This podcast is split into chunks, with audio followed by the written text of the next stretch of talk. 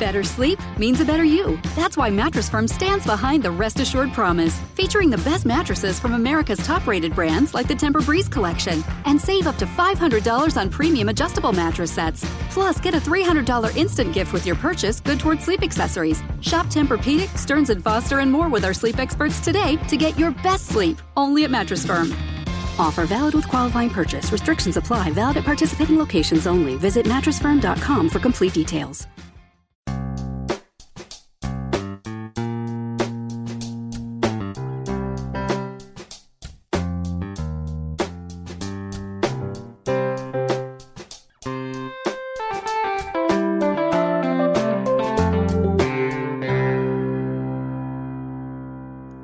Welcome to Accelerate Your Business Growth with your host, Diane Helbig. Diane is a leading small business development and leadership coach, author, and speaker who is passionate about sharing valuable ideas, tips, and techniques with business professionals worldwide. Diane brings you the world's experts and gurus in all things business, whether it's sales, structure, social media, planning, or plateauing, guests bring their expertise and energy to each episode. When growing your business is your focus, Accelerate Your Business Growth is the show to listen to. Got a topic or guest suggestion? Let Diane know. The goal is to make sure you have the information you need to move your business forward. Thanks for joining us. Settle in and enjoy. Hi, everybody. Thank you so much for joining me. Today's podcast is sponsored by Audible.com. Audible.com is a leading provider of spoken audio entertainment and information. Listen to audiobooks whenever and wherever you want. Get a free book when you sign up for a 30-day free trial at audibletrial.com slash businessgrowth. Accelerate Your Business Growth podcast continues to gain recognition as a great re- resource for small business owners, sales professionals, and entrepreneurs. This is because uh, wonderful people join me to have great conversations around their areas of expertise. They share that information so that the listeners, you folks, can pick what uh, you want and implement these things in your business or you know reach out to these guests to get more information so that you can do better things Today, uh, we are joined by uh, Philip Williams. His business education started at the family dinner table when he was about eight years old. He was raised by a barbershop and auto salvage yard owner, then climbed the corporate ladder outside the family business. He's worked in manufacturing, distribution, engineering consulting, and professional services. He's a three time Inc. 5000 honoree after becoming the CEO who took the helm of a 17 year old cash strapped company and grew it at 50% a year for five straight years. That resulted in two nearly simultaneous acquisition offers from two publicly traded multinational corporations. He accomplished it all by bootstrapping the business, no outside money. He's bought and sold a couple companies and been through the highs and lows you can only experience through small business ownership. Today, he helps small business owners build profitable and well respected companies through his consulting firm. Thanks so much for joining me today, Philip. Thank you for having me. You make that sound so fun. yeah, but was it fun? it, uh, I once had a conversation with uh, with a headhunter who was uh, spent 20 years as a fighter pilot in the Air Force, and he described being a fighter pilot in the Air Force as uh, eight hours of sitting on your butt doing nothing, interspersed with um, occasional minutes of sheer terror. is are you relating that to your entrepreneurial experience? Uh, uh, certainly to the to the highs and lows and the swings that you go through when you're building something and and you know you you think you've got it nailed to the wall and you're super super happy and then something breaks loose and you have to run off and fix the next thing and and uh, and then occasionally when you're sitting on your hands trying to figure out what you're going to do next you know it's it's a roller coaster ride Boy, it sure is. It is not for the um, squeamish by any stretch of the imagination, right?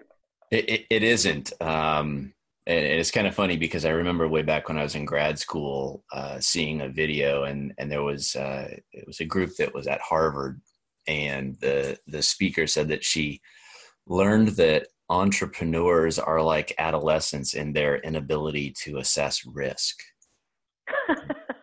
and, and, I remember that as well as the idea that uh, entrepreneurs have a, a, different perspective of risk, and and then eh, compared to those who choose to be uh, employed their lifelong career. And you know, as entrepreneurs, we look at risk and we think, well, you know, if I control the situation, that's less risky than if I'm working for somebody else who controls it. So it's a trade, right? You you get to you get to be the, the the person that controls it, but then you also have to be the person who who answers to it.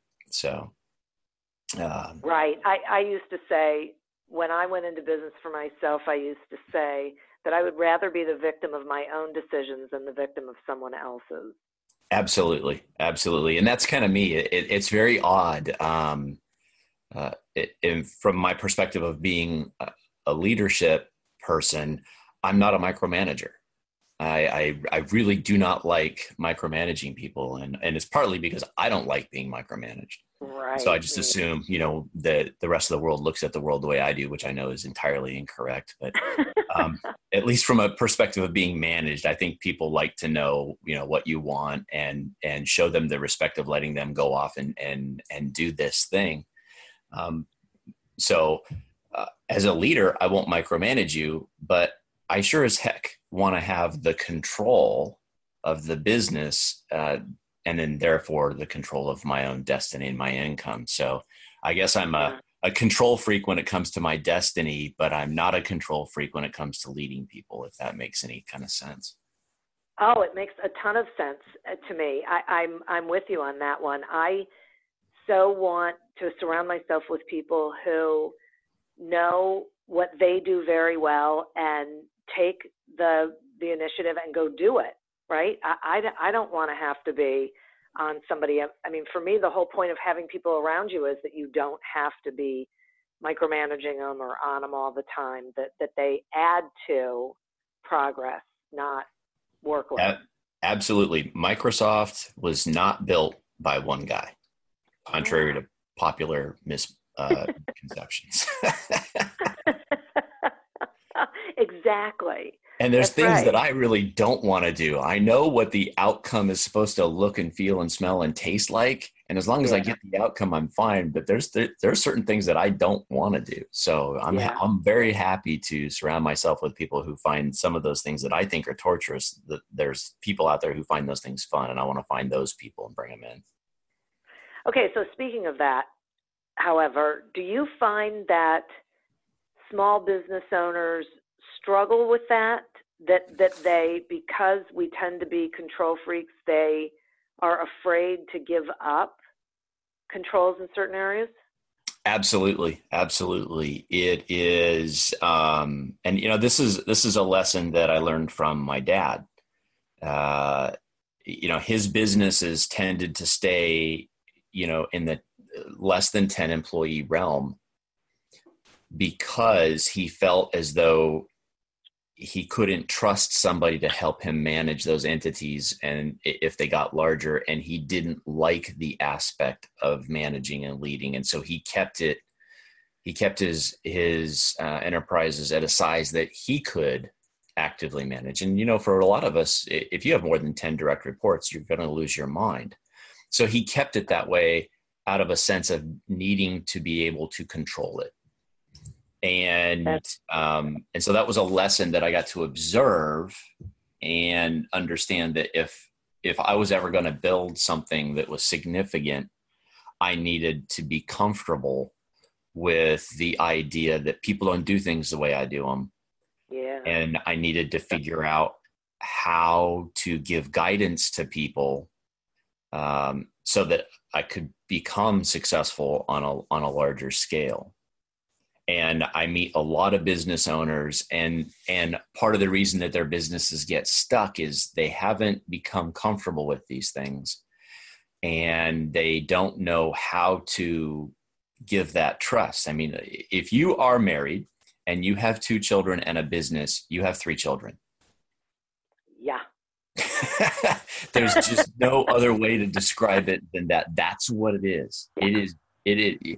You gave birth to this thing. I don't care if you mm-hmm. bought it or launched it yourself. Whatever it is, it's your baby, and uh, you know. So how do you become comfortable with the chaos and releasing the freedom and trusting people? And it is a big reason that businesses get stuck because business owners uh, you know how do you how do you find the teachings and the learnings in order to uh, know how to find a person who can lead the way you want the organization led in your absence? Um, and how do you get comfortable with those things? So i i certainly feel the pain and understand uh, where a business owner comes from when when they're struggling with that issue. Um, yeah, as do I, and and I agree with everything that you said. It does make me wonder, though. Do they end up um, thinking that it's a different problem? Like, so, so do they? So are they? like pointing at things and thinking things are problems that need to be solved when it's more the symptom that they're dealing with as opposed to the disease yeah, it's it's it's kind of funny the the you mentioned that because one of my little mantras is that um, the reason businesses fail actually doesn't have anything to do with cash flow. It has everything to do with the fact that the business owner is solving the wrong problem. and um, that light bulb came on for me really, I want to say in about January of 2017 because I, I was Googling you know, if you go out and you Google, why do businesses fail?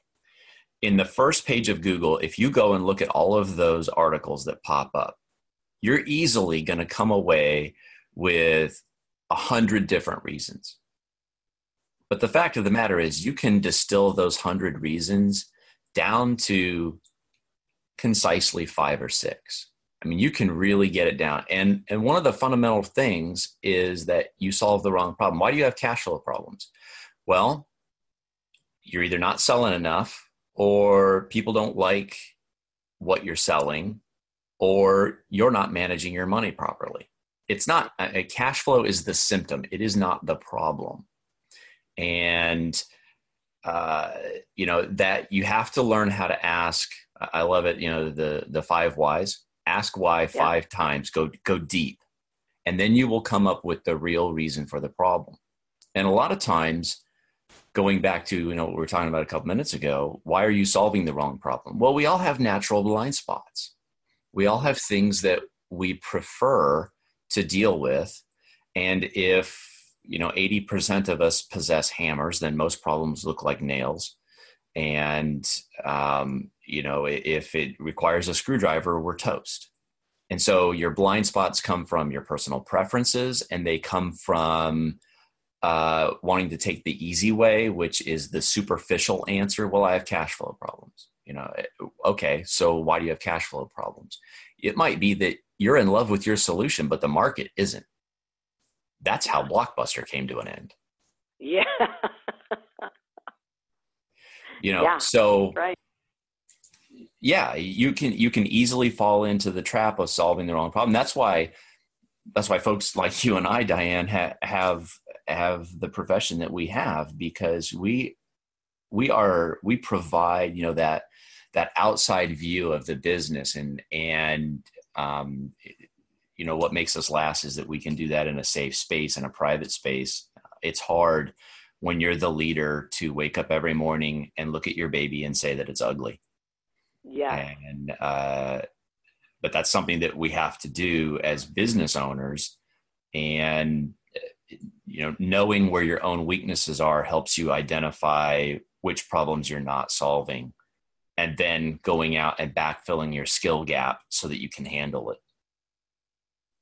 I think that's such a valuable point um, and and it takes business owners really being a, being willing to own that right? They don't look at it that way and so they do take the easy route or or they don't even take the time to think deeper like when you know when you said you know ask why five times. Absolutely right. You got to get to so what? So what?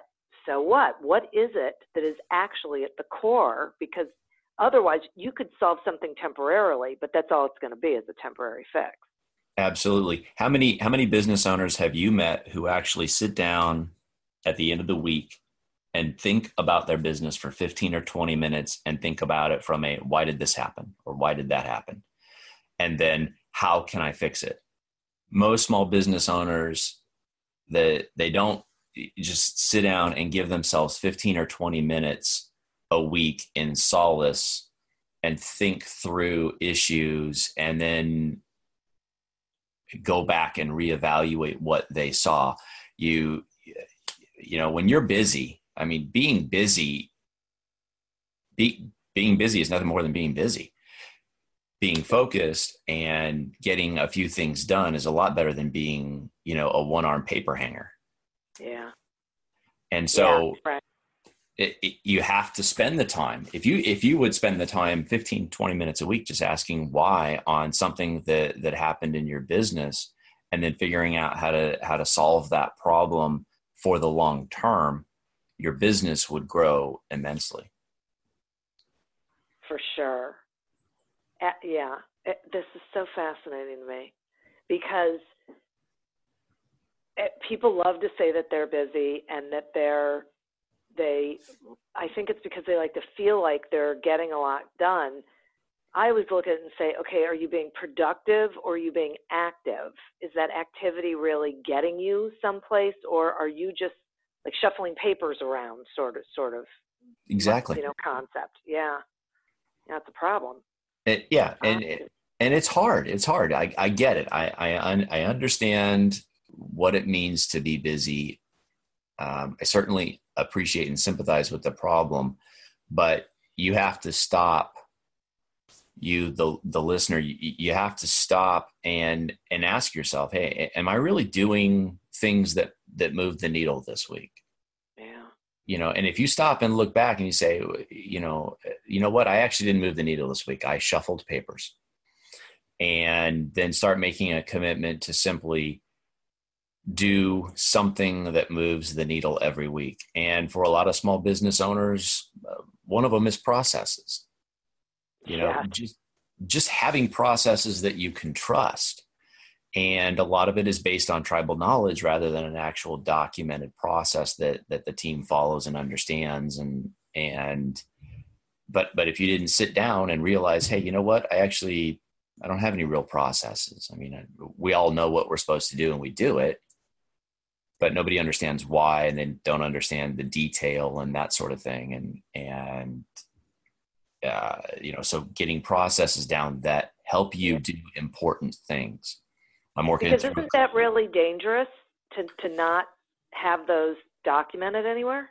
Oh, it's it's absolutely dangerous. It's dangerous from a lot of different perspectives. Um, you know, if, if let's say you're a, a a small business owner and you have nine or ten employees, a lot of your functions at that point in time are still handled by quite often there's one person who understands this key aspect and they understand uh-huh. the, the the tricky steps and that sort of thing and the places where you know the gotchas are hidden and they do it well if that person comes down with appendicitis and they're out of your business for a week or two yeah. or three what happens with that process well if you don't have anything written you could be toast yeah and uh, you know so you have that problem the other problem that you have is what happens when you when your business grows 10% and you need to add a person? How do you train the next person?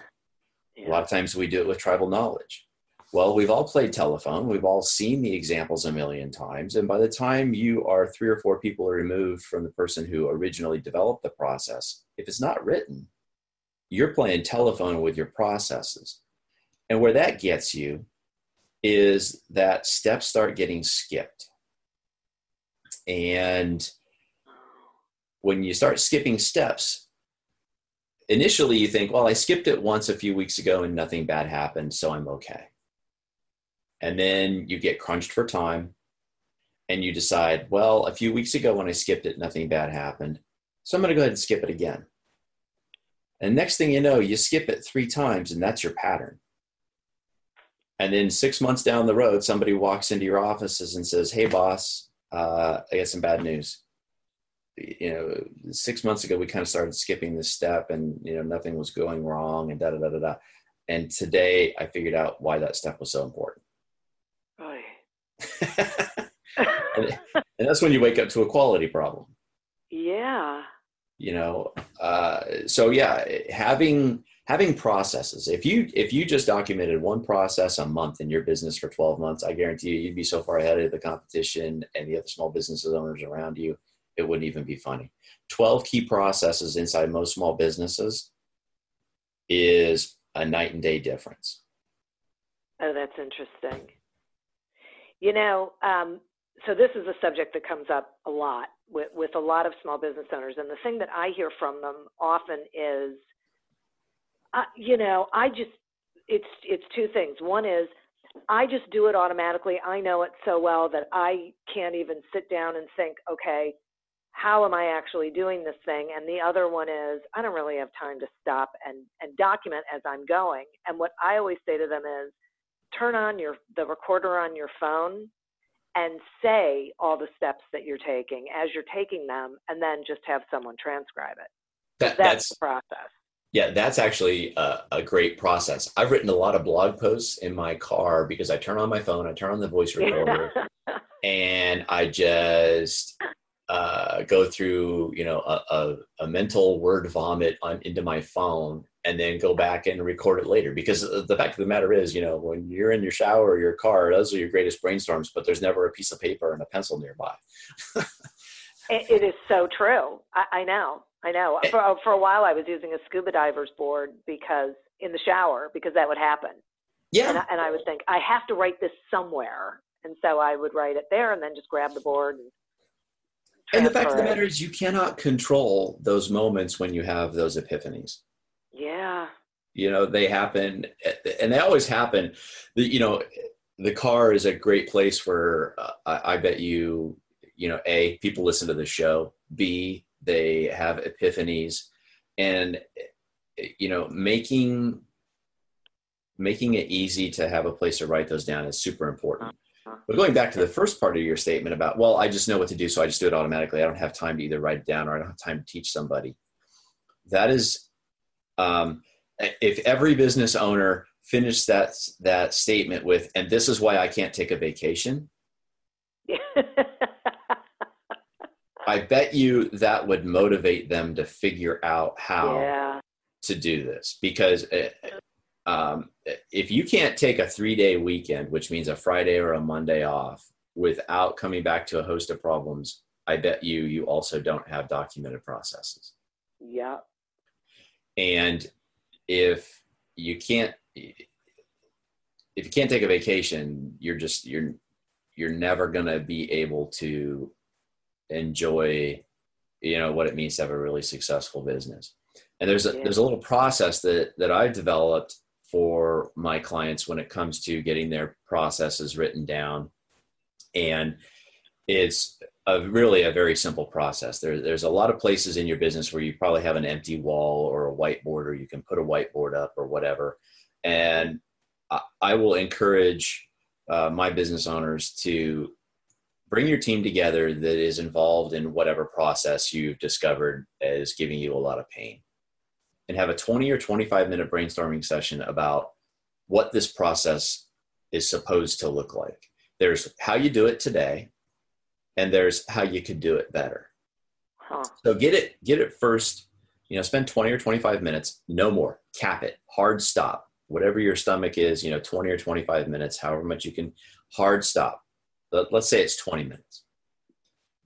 And get that thing written down on little yellow stickies and then leave it right there for two or three weeks with some stickies and a sharpie and encourage people to take five minutes here or there during the day and just stand there and read the process. And, and it, when they come up with something that is a question or it's a step, they can write out a sticky and rearrange the stickies uh, so that the process starts to flow.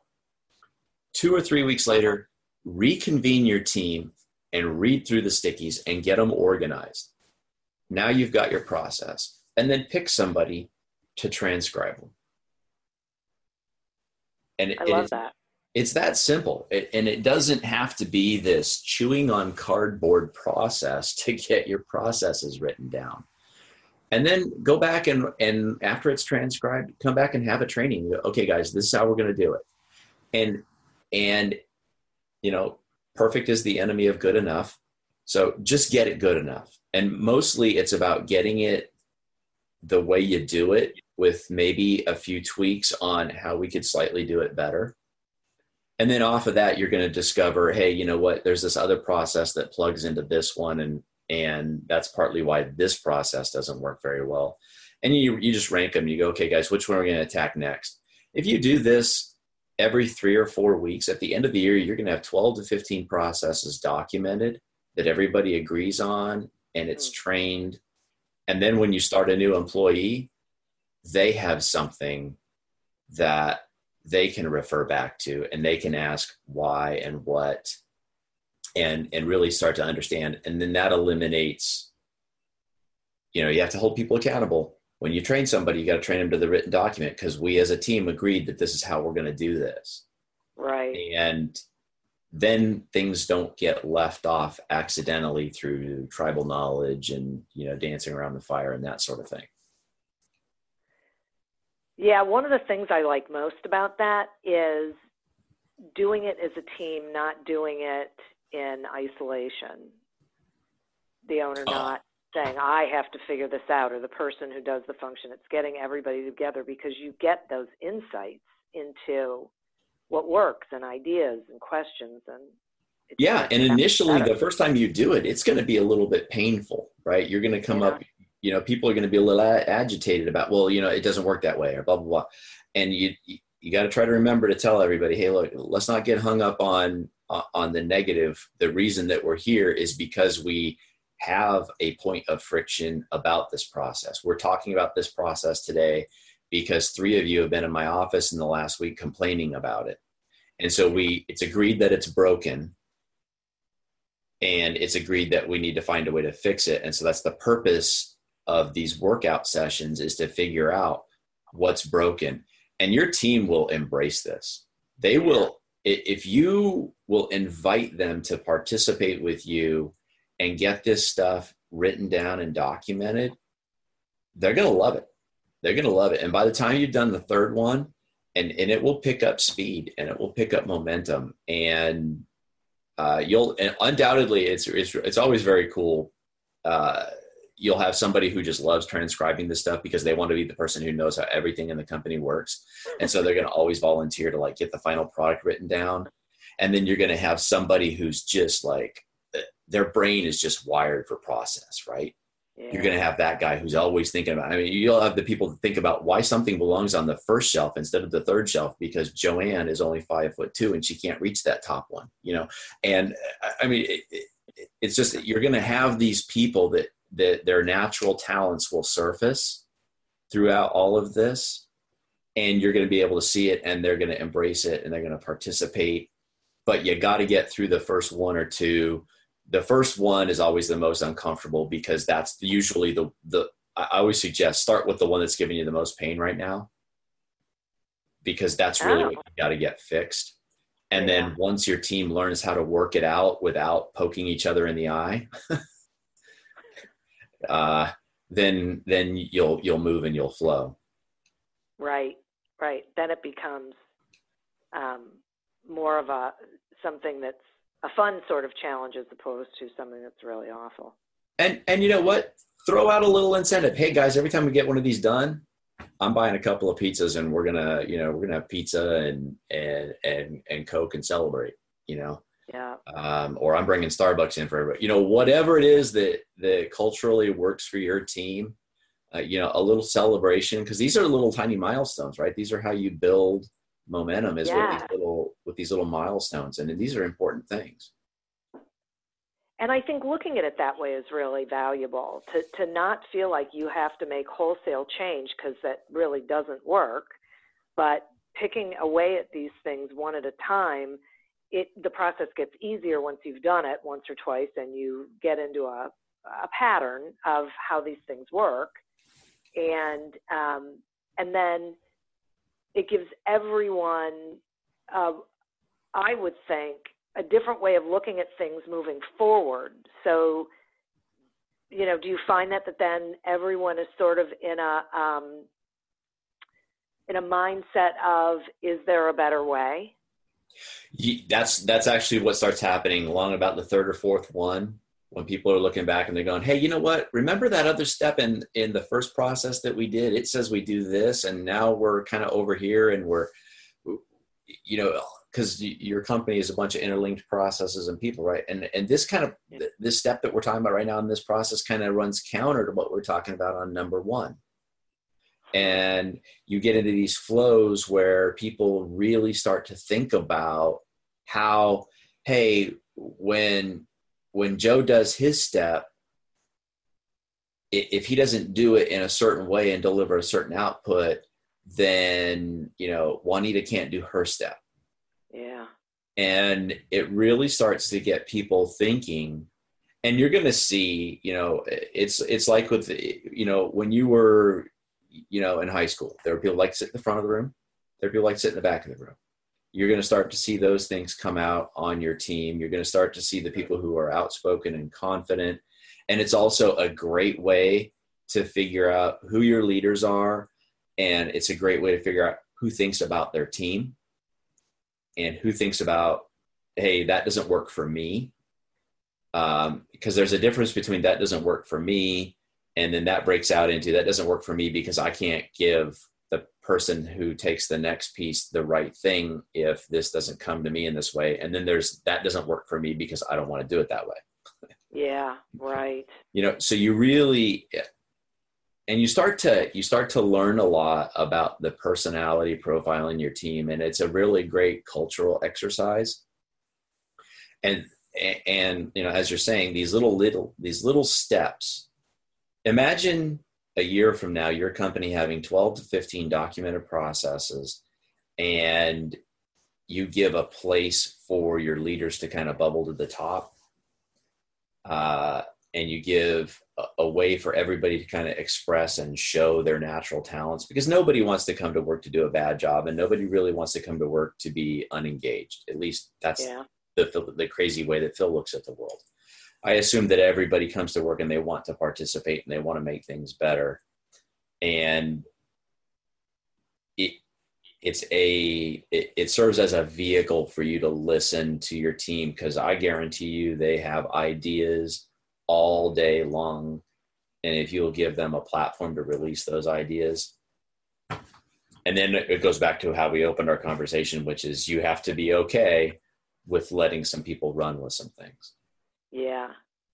And and for me it's it's not that they're going to do it the same way you do. They're probably not, but as, the question is what is the result that you're looking for? Not the process, but the result. Absolutely.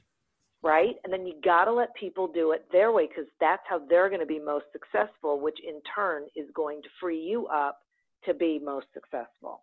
And the best way to delegate when when you're thinking about that is let, let's say you have a process and for just for demonstration purposes let's say it's a through z right okay. well if you're concerned about what's happening at step d or the outcome of step d and the outcome of step o then when you have the delegation conversation with employee number seven and you're saying hey you know mike uh, I noticed you're super good at this, and I'd love it if you'd take over this.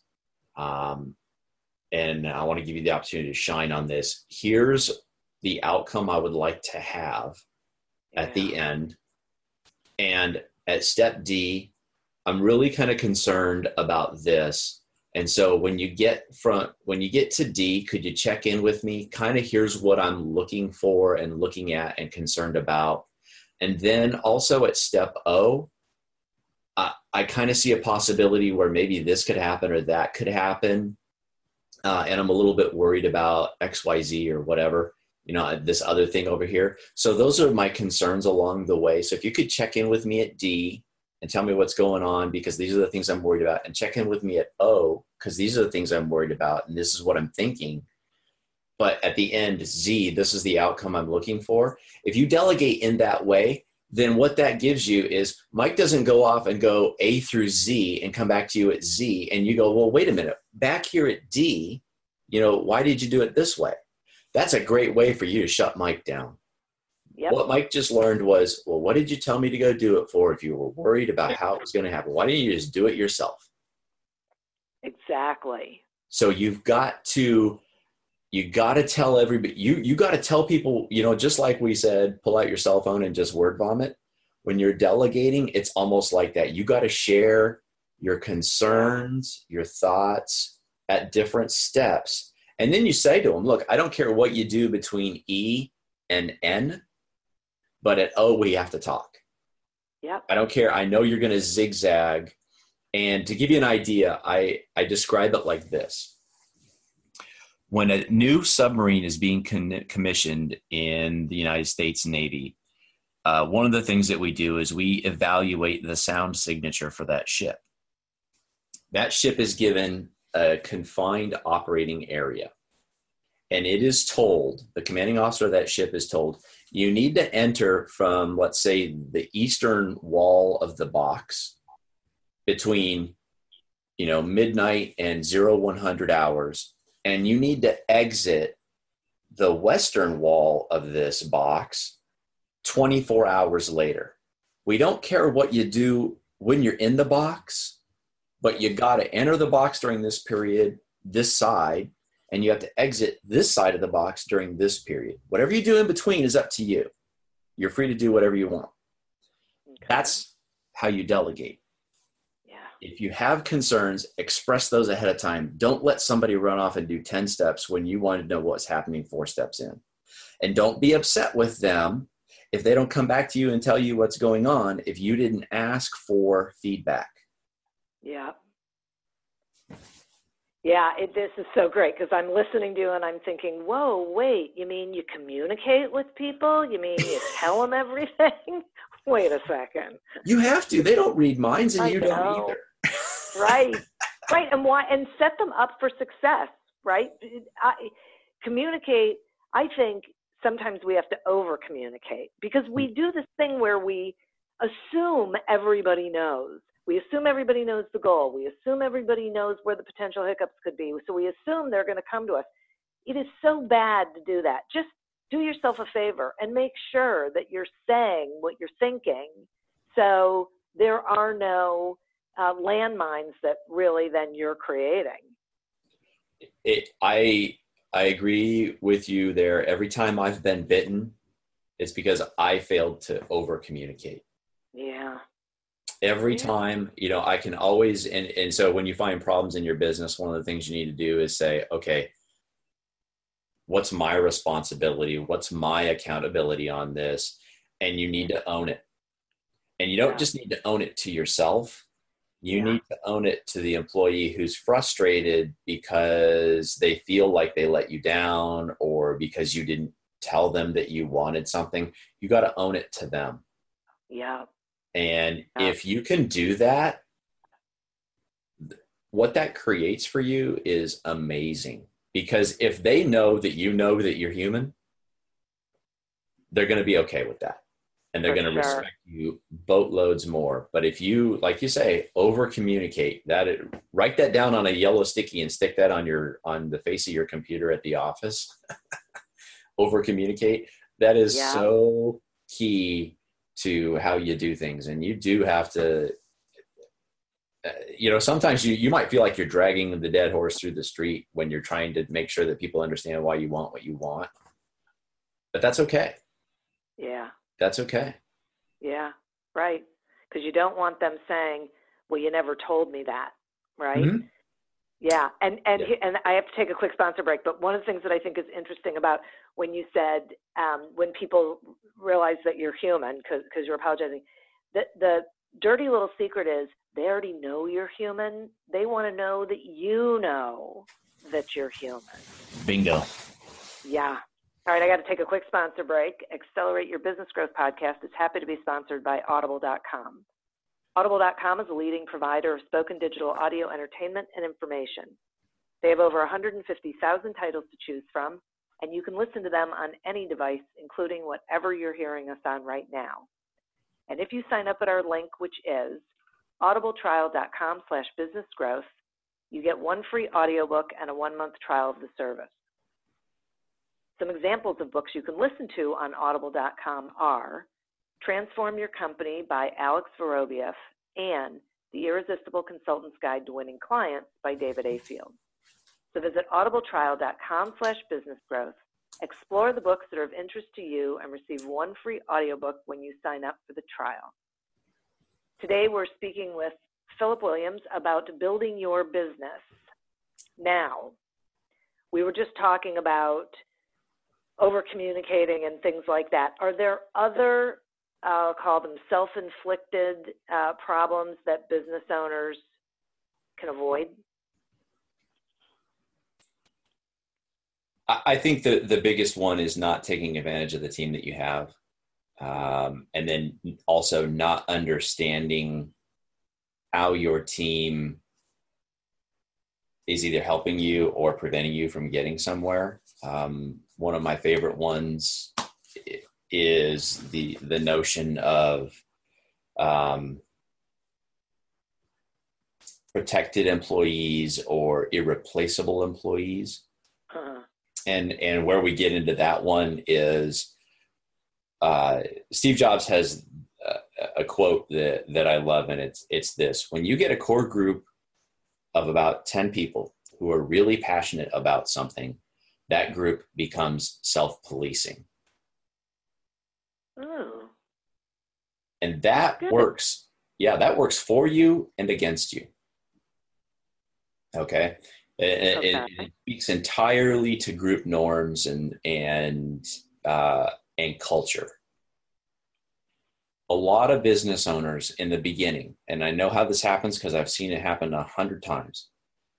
In the beginning, when you get really busy, your first couple of hires tend to be just anybody who you can get to show up and fill in and take over this task. Yeah. And then what happens is you get you you you accidentally build this group of people who um, have helped you get it this far. And then you start talking yourself into this idea that you know the second person that you ever hired is irreplaceable. They know you know so much that you just can't you, you can't imagine doing without them. But that person may not actually be the best person for that role. Oh. And i get it. You know a lot of small business owners again it goes back to the family idea right? You know eh, yeah. my business is my third child. If i have two at home i've got a third one. And my employees are by extension part of my family and i love them.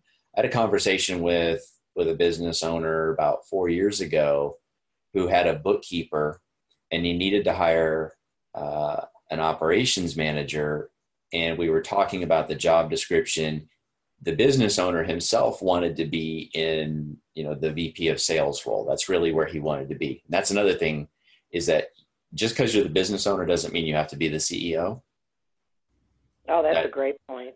Okay. Right.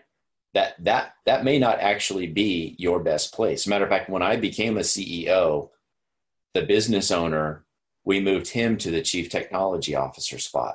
That was wow. his that was his personal playground. That was what he loved and wanted to do. And he didn't want to be the CEO. and, and so that, but going back to this idea of protected employees, when we wrote down this job description for this operations manager that we were going to go out and hire, and we said, you know, we started, okay, so, you know, in this market, this is what a person who's going to come into a company this size is going to be expect to be paid. Here's their qualifications. And we got to the part about what they expect to be paid.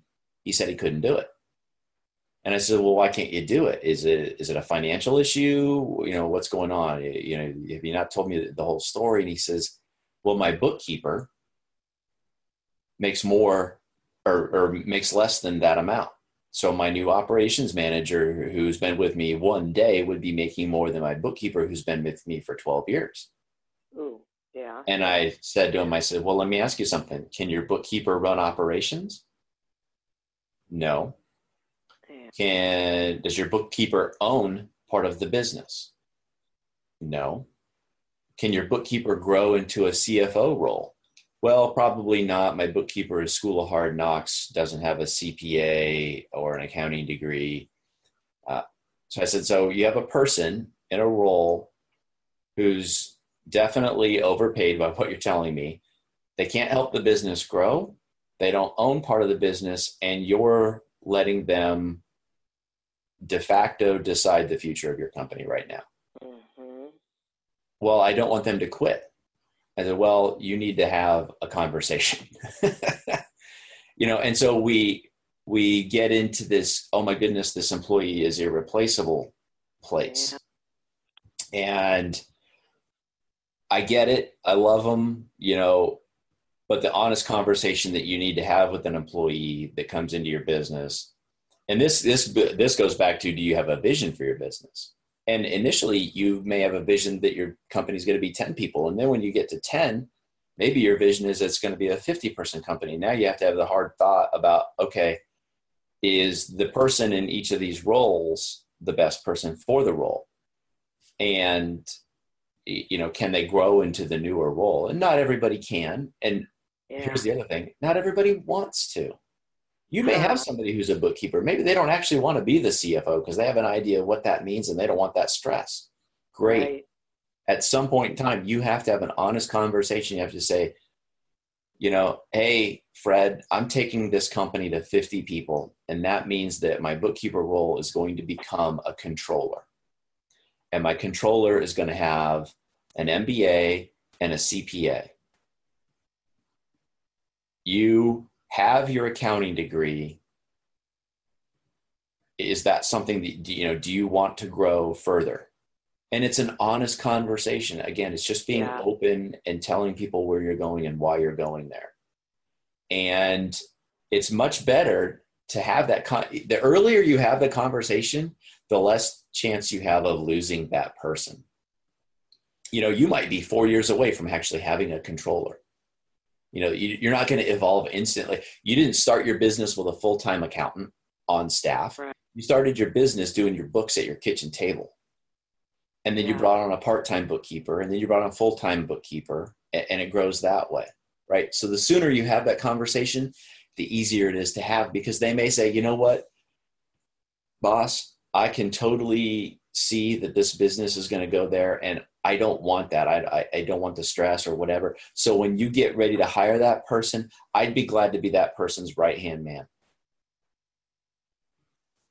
Maybe maybe that's their answer. But if you go along talking to this person who's a bookkeeper and you keep telling them, dude, you're going to be my CFO one day, but they don't have the qualifications, and then all of a sudden you have to backtrack on that. Yeah. That's where it gets difficult and you may have to backtrack on that because your choice is grow my business or lose this person. And you don't want to lose a valuable employee who's been with you a long time. You need the historical knowledge that exists in your business. But if you talk yourself in, uh, have you ever heard of Eric Thomas? Um, I don't think so. It, uh, he's his nick is I think his username on on YouTube is the hip hop preacher. The guy is fabulous. Just earned his PhD a little while back. He's a motivational speaker, mostly in the um, underprivileged inner city youth market and in professional sports teams. And he has this phrase: "You can't talk your way out of something that you behaved your way into." I love that. so if you're afraid of losing an, a key employee uh, or somebody that you think is a key employee, that's because of what you've done. Yeah. It's because of the words you've spoken, it's because of the way you've behaved. And you're going to have to behave your way out of that situation, which means it starts with having that hard conversation that you don't want to have. But if you have that conversation a year before you need to make the move yeah. and you telegraph it it's a lot easier to have that conversation. It doesn't have to be painful. You can say to this person, hey, look, you know, in about two years, I'm thinking we're probably going to be big enough that this role is going to grow into this. And then you can give that person the option. Do they want to try to grow into it? Or are they thinking, you know what, I'd rather just carve out this little tiny piece here? And you can say, you know what, that's great because I actually kind of see it working that way too. Yeah. And then you guys can be adults and have the conversation and you don't have to lose the person. But this concept of not wanting to have disciplinary conversations or not wanting to tell people, hey, look, your role is going to change. That's how you get into these these spots where you have these employees that are imaginarily irreplaceable. I mean, even when I was the CEO, I wasn't irreplaceable. You could find somebody to do my job. Heck, in the Fortune 500, we replace CEOs all the time. So exactly. there's no reason to think that the CEO of a 35 or 40 person company couldn't be replaced. And right. so therefore there's no reason to think that a bookkeeper couldn't be replaced. And in the the circumstances that that you are talking about, it's not personal. It's not a, a, negative it's not like you're having a negative conversation with them about them you're talking about where the company's going and sometimes that change you know the, the resources that you currently have aren't going to be sufficient for that sort of growth and and i would think people prefer honesty to um, to all of a sudden one day waking up and not being happy and having things expected of them that they didn't realize they were going to and didn't sign on for. Yep. It goes yeah. you got to telegraph your moves. You got to yeah. telegraph your moves. You know, like we've been talking about. Your team isn't mind readers, you're not a mind reader. You know, you like to think that you know what your employee wants, but you might find out that what they want is a little or piece of the the puzzle than yeah. than where you're going. Um, and you're not actually treating them any differently than you treated yourself. I mean, think about it. When you founded your company, let's say you own a painting company, you painted during the day and you sent your invoices out at night. And the first thing that you did was you carved your role out and you said, you know what, I'm better at uh, painting than I am at bookkeeping, so I'm going to go get myself a bookkeeper. Well, you carved out part of your role as the business grew guess what? It's going to happen to everybody who works for you. So you need to carve out their roles too. And you need to, it's okay to have those conversations early and say, hey, look, as we grow, roles are going to change and talk about that often. Yeah. The other thing that, that relates back to that Steve Jobs quote is, you know, the team becomes self policing, the culture yeah. that you build in the beginning, I promise you, you're not thinking too much about culture in the first two or three hires. That's just the kind of the, the law of averages says you won't be thinking about it. You're looking for somebody that you can, yeah, I can get along with this guy and he can do this step. And that's what I need right now. And so that's where I'm going. And next thing you know, you got three or four of those guys. Well, guess what? You and those three or four people, that's a culture. Huh. What's the group norm inside that culture? Because they're going to self police and the next person that you add in they're going to make sure that that person lives up to the group norm and if the group norm is full of passive aggressive behavior and doing the job halfway then guess what you bring in somebody who excels and they're going to quickly correct that person and make sure that person doesn't excel too often right but if the group norm is we all go above and beyond for each other then the next person that you add in they're going to make sure that that person comes along for that ride. So, what ride is it that you're signing everybody up to? And that goes back to your culture. So, thinking about your culture early on and being willing to have those open conversations with people. I know that these things are, you know, for a lot of folks, they're like, th- these conversations are, are really far, uh, you know, past, the, you know, they feel like they're underwater when they're when they're hearing us talk about this. And the first time it becomes an issue is, you know, you start getting around seven or eight employees and now you have to have somebody help you supervise that group and that's when you start thinking about what's going on but these are conversations that you want to have early on and, and, and it's one of those things where you, you, you kind of step on your toes because you start thinking oh i can't live without this employee they know so much and they've been with me so long and, and but you're not thinking about the culture that you need to have to get the business to say 20 people from seven, eight, ten. So, yeah, I, I, I it's so um, I'm so glad we're having this conversation because I think people, you know, one of the things that I hear you saying is when you start your business, you start your business, and then it, as it's growing, these things happen as a matter of course. They happen naturally. They're not necessarily a thought or or an intention, but they are there, mm-hmm. and so you have to own it. You have to say, okay, this is where we are now. Is this where we need to be? Is this the culture we need to have? Is this contributing or detracting from where I want to go?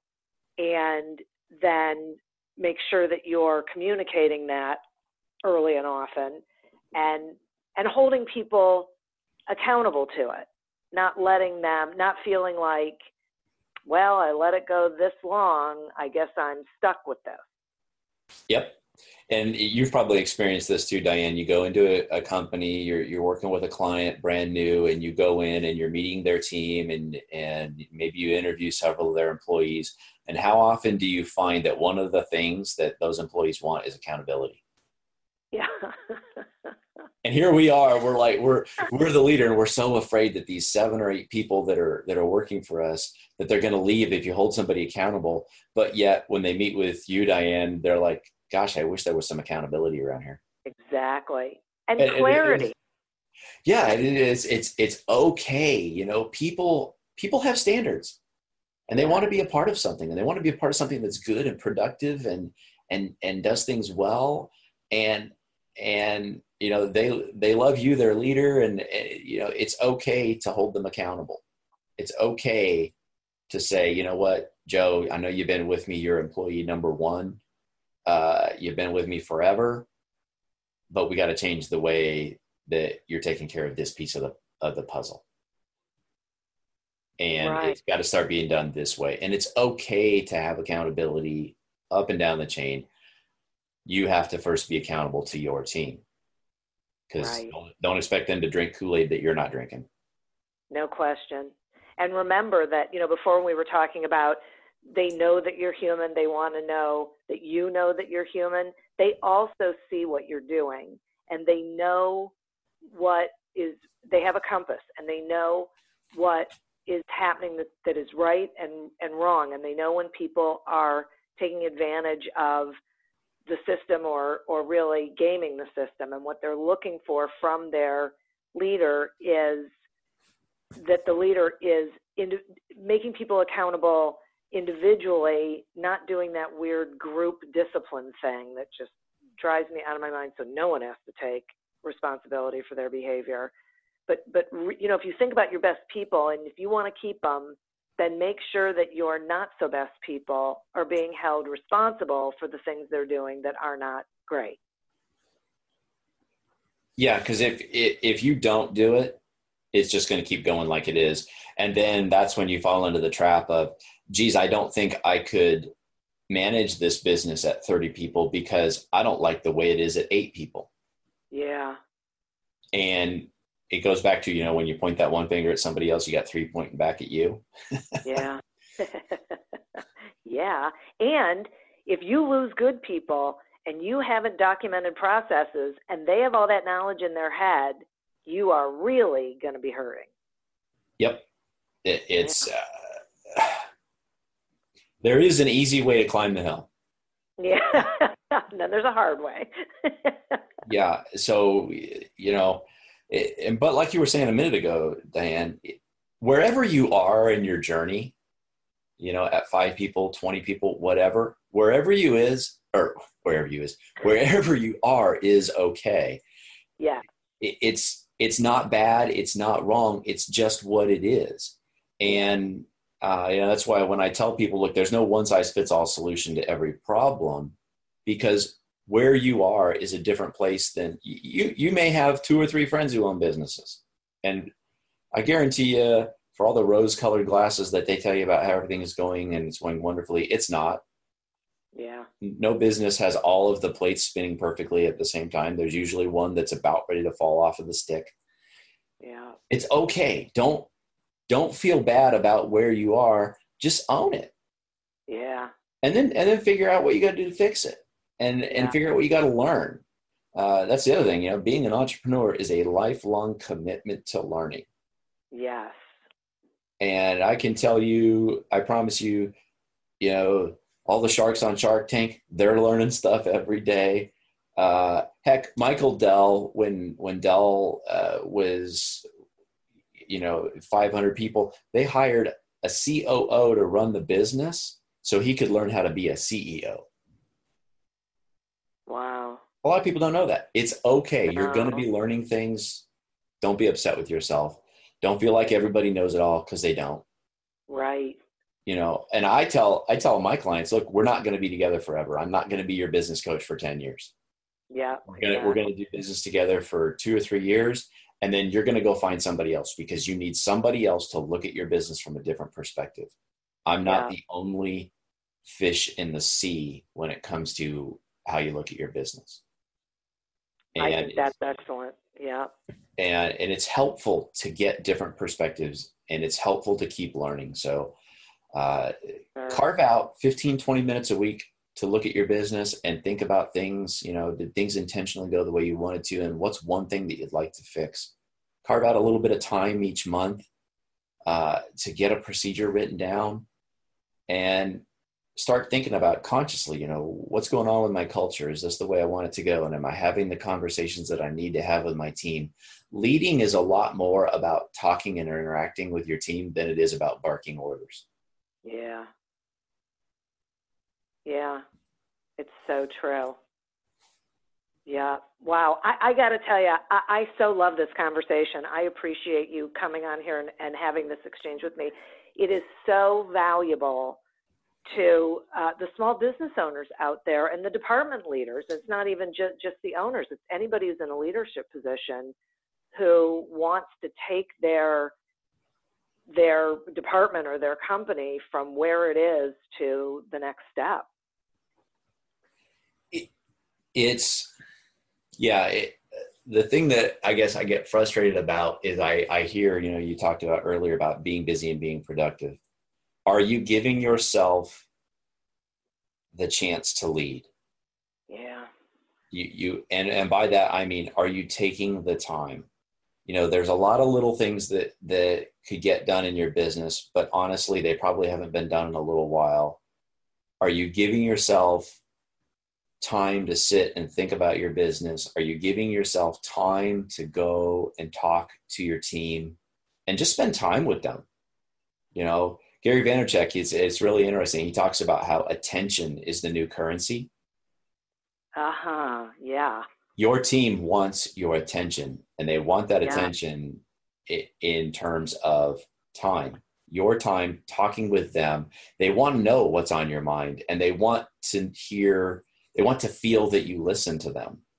Yeah. and you might think of it as standing there and shooting the breeze but let me tell you something building those relationships with people and understanding what makes them tick and spending time with them and spending time with them thinking about why is this process working the way it's working or not working the way it's not working having those conversations. Some of the best time that i ever spent with my team had absolutely nothing to do with pens and papers and markers and, and whiteboards and it just had to do with talking to them about what's going on in their world uh, you know mostly in their work world and a little bit in their personal life but just talking with them and understanding you know it's that old management by walking around just spend a little bit of time with them because that is a massive currency It's huge. It is huge. And it doesn't cost anything. And and the ROI is remarkable. Oh you you almost can't quantify the roi Yep. i Yeah. uh, I, I i don't even know how to put a dollar value on it it, it is Yeah. I guarantee you that when, when Gary Vaynerchuk walks around his company and he's talking to his employees, they're like, "Hey, Gary Vaynerchuk just spent 15 minutes with me today." Like 15 minutes. Like, do you do you realize that that guy is on a plane at midnight talking on his phone to, to somebody, you know, recording a video, and he spent 15 minutes with me today. If you spend 15 minutes with somebody talking about a process that's just really, you know, a burr in their saddle, they're gonna they're gonna love you. They're gonna love you. and they're and it's going to make them think and it's going to help them care. And uh, you know it, it's worth it's worth a fortune. It is. Your company's going to be better for it and everyone in it. And then it'll be attractive to people who are looking for a place to contribute that you know where they feel like they're appreciated yeah because the conversation that your employees have when we go back to talking about what's the culture like when you yeah. onboard somebody you don't have to worry about what's that first conversation like in the lunchroom when you're not around For because sure. you know that your team knows that the conversation is we love working here you know diane is always talking to us about what's going on in her mind and what's going on in our our jobs and she cares and she pays attention and she makes sure that she shares the wealth and she shares what's going on and she takes a genuine interest in how we do things. And that's why i love it here because i've never had a boss who's paid so much attention to me. Yeah. Holy crap that's a different conversation. That's no so doubt. much different than oh so you're the new guy huh? Yeah. You've been here a week. You'll see. Yeah i mean it's a it's a oh my gosh it's so different yeah yeah it's it, it, you don't have to worry about it. You know, for those of you who are out there and you're like, I can't see this thing growing to 30 people. Heck, as it is, I have to replace two people every month anyway. Well, if you're having to replace two people a month, you might want to think about how it is that you're Yeah. relating to your folks. Yeah. Yeah, for sure. Wow. Oh my gosh. Thank you so much. Will you tell the listeners how they can find you and, you know, what you got going on? Oh, absolutely. Thank you so much first for having me on, Diana. I, I always love these conversations. You know, you, they free flow and they're just so cool. But the three best places to find me are my website, which is askphilipwilliams.com. And my mom spelled Philip with one L. So that's how it's spelled on my website. Uh, next one is Twitter. I'm at Ask Philip W. And then uh, another great place is over on LinkedIn reach out, connect with me over there. Uh, I'm Philip hyphen Williams or dash, depending on you know how you call it. And on my website, you will find a free resources page. Uh, among the things that are on there, my book Walk the Talk. You can download that thing for free. Uh, there's strategic planning. There's all kinds of stuff, free resources on there. You can go and look at that. And uh, yeah, those are the best three places to find me. Um, what I got going on right now is uh, I got a book that I'm looking to, to publish here in the fall called Momentum Goals. And Cool. if you're connected with me, you'll be seeing that come out. And it has a lot to do with you know, a lot of things we just talked about, but um, it's sort of my anti-corporate approach to setting goals because the business that I grew at the rate that I grew at that Diane was talking about when she introduced me, believe it or not, I didn't actually give anybody a specific individual goal for their role for like the first two and a half years that I was the CEO. Wow. Nobody had a written goal. It's the craziest thing in the world, but we had a goal that we talked about as a company, and so that's what that book is going to be about. And and it kind of answers that question: How do you do that? It's it's my my poke in the eye of the corporate approach to setting Nice. goals. Nice. Because as a small business owner, you can't manage the overhead that comes along with a uh, a management by objective system anyway. And and I know it because I've been there and done that. But I have a, a simple approach, and so that'll be coming out in the fall. Oh, cool. Oh, that's so great. So make sure that you let me know, um, you know, and I'll and I'm happy to promote it. And Oh, um, that'd be awesome. you know, yeah, yeah, yeah, yeah, yeah. Happy to do it because this is this is really valuable, and that'll keep that conversation going. So Awesome. I'd love to. cool. All right, good. So, and I want to thank the listeners. I think you guys got an awful lot of great information on today's podcast. Um, and I'd like to thank our sponsor. Uh, to get your free trial of audible.com and a free audiobook when you sign up for that trial, go to audibletrial.com slash business growth. As always, continue to prosper and be curious. And until we meet again on another episode of Accelerate Your Business Growth, goodbye and good day. Are you tired of seeing your teen or young adult struggle on a path that clearly isn't the right fit? Is your teenager confused about which direction to take after high school? The future of work is changing rapidly, and our kids need to know all of the options available after high school so they're empowered to make the choice that is best for them. In each episode, we explore the latest trends that are shaping the opportunities of today and tomorrow. I'm your host, Betsy Jewell, and this is the High School Hamster Wheel Podcast.